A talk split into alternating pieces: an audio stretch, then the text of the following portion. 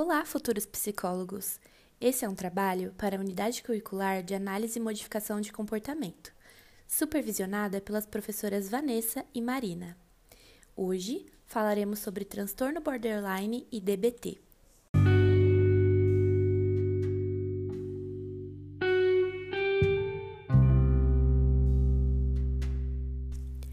Cada vez que ponho uma máscara para esconder minha realidade, fingindo ser o que não sou, fingindo não ser o que sou, faço para atrair o outro, e logo descubro que só atraio a outros mascarados, distanciando-me dos outros devido a um estorvo, a máscara. Faço para evitar que os outros vejam minhas debilidades, e logo descubro que ao não verem minha humanidade, os outros não podem me querer pelo que sou, senão pela máscara.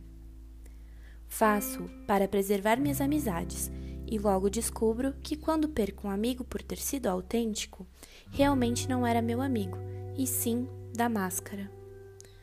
Faço para evitar ofender alguém e ser diplomático, e logo descubro que aquilo que mais ofende as pessoas das quais quero ser mais íntimo é a máscara. Faço convencido de que é o melhor que posso fazer para ser amado, e logo descubro o triste paradoxo o que mais desejo obter com as minhas máscaras é precisamente o que não consigo com elas.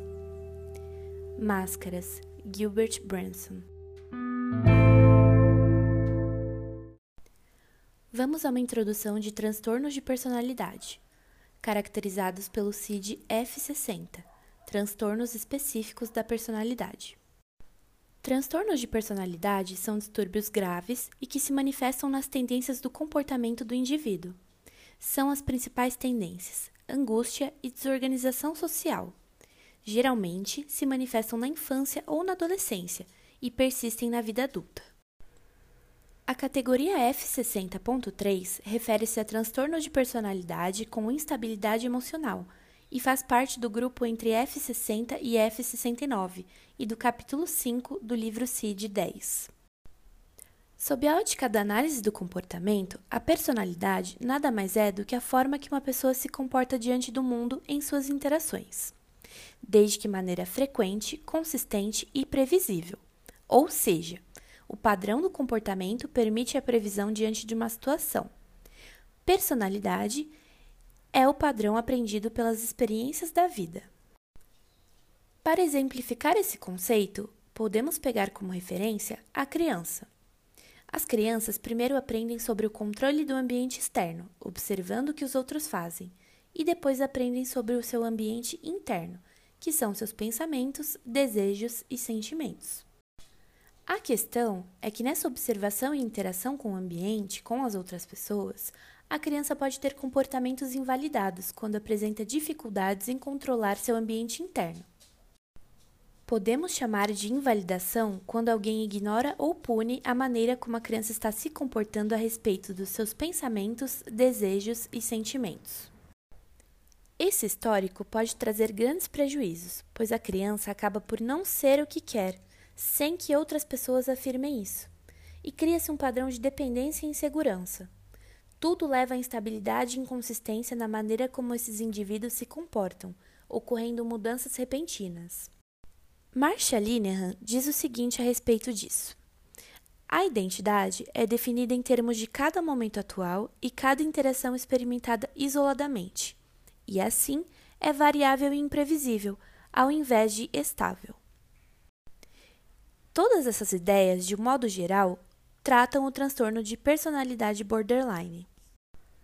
Conviver em um ambiente invalidante traz muitas consequências. Crianças que crescem nesse ambiente tendem a não aprender a dar nome às suas emoções, a administrá-las e a dar nome às reações emocionais que possuem. Não aprendem a lidar com atenção ou ter uma visão realista de uma situação. A criança acaba também aprendendo que precisa ter reações emocionais muito intensas para ter um resultado positivo, e aprende ter que buscar a aceitação do ambiente externo sobre o que pensa, faz e sente, ao invés de confiar em si mesma. E aprende ter que buscar a aceitação do ambiente externo sobre o que pensa, faz e sente, ao invés de confiar em si mesma. Marcia desenvolveu a teoria biosocial que busca explicar sobre a desregulação emocional, composta pela interação de duas variáveis: vulnerabilidade emocional, fator biológico, e ambientes invalidantes, que são os fatores ambientais. Sobre a vulnerabilidade emocional, há um valor biológico ligado à regulação da vida e das emoções. Todos somos influenciados pelo nosso processamento emocional, tendo um limiar específico de ativação das emoções, assim como uma vulnerabilidade emocional característica. Dessa maneira, vulnerabilidade emocional e ambientes invalidantes se reforçam, e apenas pela sua interação a desregulação emocional pode ocorrer, nunca unilateralmente. Marcia Linehan, criadora da terapia comportamental dialética, DBT, que vamos falar mais daqui a pouco, pontuou cinco padrões principais do transtorno de personalidade borderline. O primeiro, desregulação emocional, intensas emoções, raiva, irritação, crise de ansiedade e depressão. 2. Desregulação interpessoal, a busca de estabilidade nas relações, mas com esforço excessivo para evitar episódios de abandono. 3. Desregulação comportamental, comportamento de agressão contra si mesmo, impulsividades como uso de drogas e álcool, ameaças de suicídio, entre outras. 4. Desregulação cognitiva. Breves episódios de delírios e dissociação, geralmente relacionados a situações de estresse. 5. Disfunção do self. Instabilidade sobre si mesmo e sensação de vazio. Um ponto crucial sobre o tema é o de termos sensibilidade sobre as dificuldades que pacientes acometidos por borderline enfrentam em perceber e entender seus estados emocionais e, por consequência, escolherem as respostas para isso. Lembrando que o diagnóstico só pode ocorrer a partir do final da adolescência, pois é importante o desenvolvimento da personalidade. De acordo com a Associação Brasileira de Psiquiatria, 10% dos pacientes diagnosticados com borderline tentam suicídio. Atualmente, a terapia comportamental dialética é considerada padrão ouro para tratamento de pacientes diagnosticados com transtorno borderline. Mas antes de falarmos sobre a DBT, vamos falar um pouco mais sobre a Marcia, que a desenvolveu. Quando Marcia tinha apenas 17 anos, ela tornou ocupante de um dos quartos da Hartford Clinic, em Connecticut.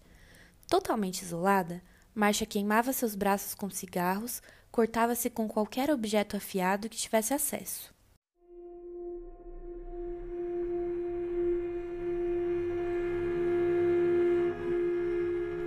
Foi nessa clínica que ela recebeu o diagnóstico de esquizofrenia e foi medicada.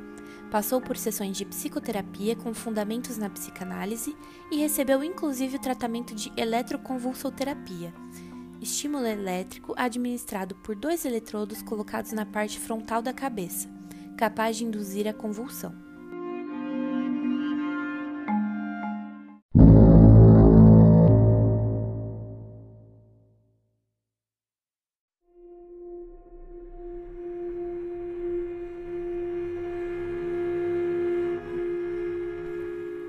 Esse episódio traumatizante, Marcia disse a si mesma: Estou no inferno! E fez uma promessa: quando eu sair, eu vou voltar e tirar os outros daqui.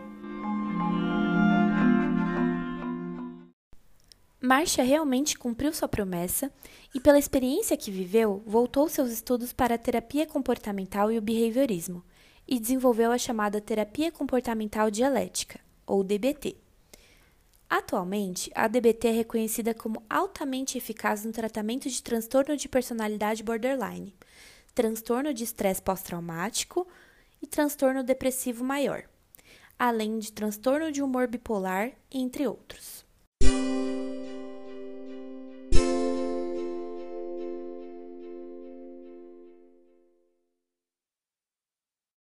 O tratamento proposto pela DBT propõe ferramentas diversas, sendo psicoterapia individual, treinar as habilidades psicossociais, apoio do psicólogo ao paciente por telefone fora dos horários das sessões quando necessário, equipe de consultoria para apoiar o terapeuta na abordagem. A DBT acredita que, além de entender causas e funções dos comportamentos apresentados pelo paciente, principalmente nos casos de borderline, é muito importante expandir o repertório de habilidades psicossociais, ampliando as opções de como esse paciente pode reagir às situações da vida. Na DBT, acredita-se que algumas habilidades devam ser desenvolvidas juntamente ao paciente. Habilidade de aceitação, como mindfulness, que trata-se da atenção plena, viver o aqui e o agora, eficácia interpessoal, como lidar com os outros, e a habilidade de mudança, que seriam tolerância ao estresse e regulação emocional. É bastante comum que pacientes com grave desregulação emocional tragam em suas falas pontos sobre como se sentem vazios e sobre como não se reconhecem. Relatam ainda que se sentem como se não estivessem aqui. Isso acontece porque esses pacientes não conseguem perceber a realidade como ela é, mas sim a partir de uma ótica que atravessa suas emoções intensas. Técnicas como mindfulness ou atenção plena são essenciais para abordar esses pontos, pois possibilitam que o paciente possa, pelas práticas, observar a si mesmo com maior exatidão, criando um olhar mais apurado sobre aquilo que pertence ao ambiente externo e o que pertence ao seu ambiente interno. Além da atenção plena, a tolerância ao mal-estar é muito importante para esses pacientes, pois, por conta da desregulação emocional, alguns deles podem apresentar quadros de abuso de álcool, drogas ou ainda autoagressão e tentativas de suicídio. Esses comportamentos estão ligados à impulsividade e dificuldades em tolerar situações de estresse. O foco é novamente aumentar o repertório do paciente sobre quais comportamentos recorrer para que possa tolerar esses momentos de angústia, sem recorrer a práticas destrutivas. Já sobre as habilidades de mudança, podemos falar um pouco sobre a efetividade interpessoal. Pacientes que enfrentam o transtorno borderline podem enfrentar a raiva, vergonha, inveja e ciúmes. Por conta da desregulação de seus comportamentos, é comum que esses pacientes se encontrem em relacionamentos intensos e que busquem manter a pessoa por perto, buscando um nível de aceitação externa. Aqui, o foco também é aprender novas habilidades de comportamento, buscando criar maior autorrespeito e relacionamentos saudáveis. Compondo as habilidades de mudança, a regulação emocional é muito importante, pois pacientes borderline têm dificuldade em descrever e nomear seus sentimentos e emoções, pois sentem tudo de maneira acentuada. Eles aprendem a dar nome a essas questões, auxiliando a identificar e também escolher melhor as reações a cada uma dessas questões. Identificar sentimentos e emoções é o passo inicial para modificar nossas respostas emocionais de maneira a nos prover melhores relações e nos deixando menos vulneráveis e angustiados. Esse projeto foi desenvolvido por Ana Lúcia Titoto, Beatriz Garrucho, Camila Bandeira, Fábio Guerra, Guilherme Romeu, Mariana Árabe, Núbia Rodrigues e Thais Araújo.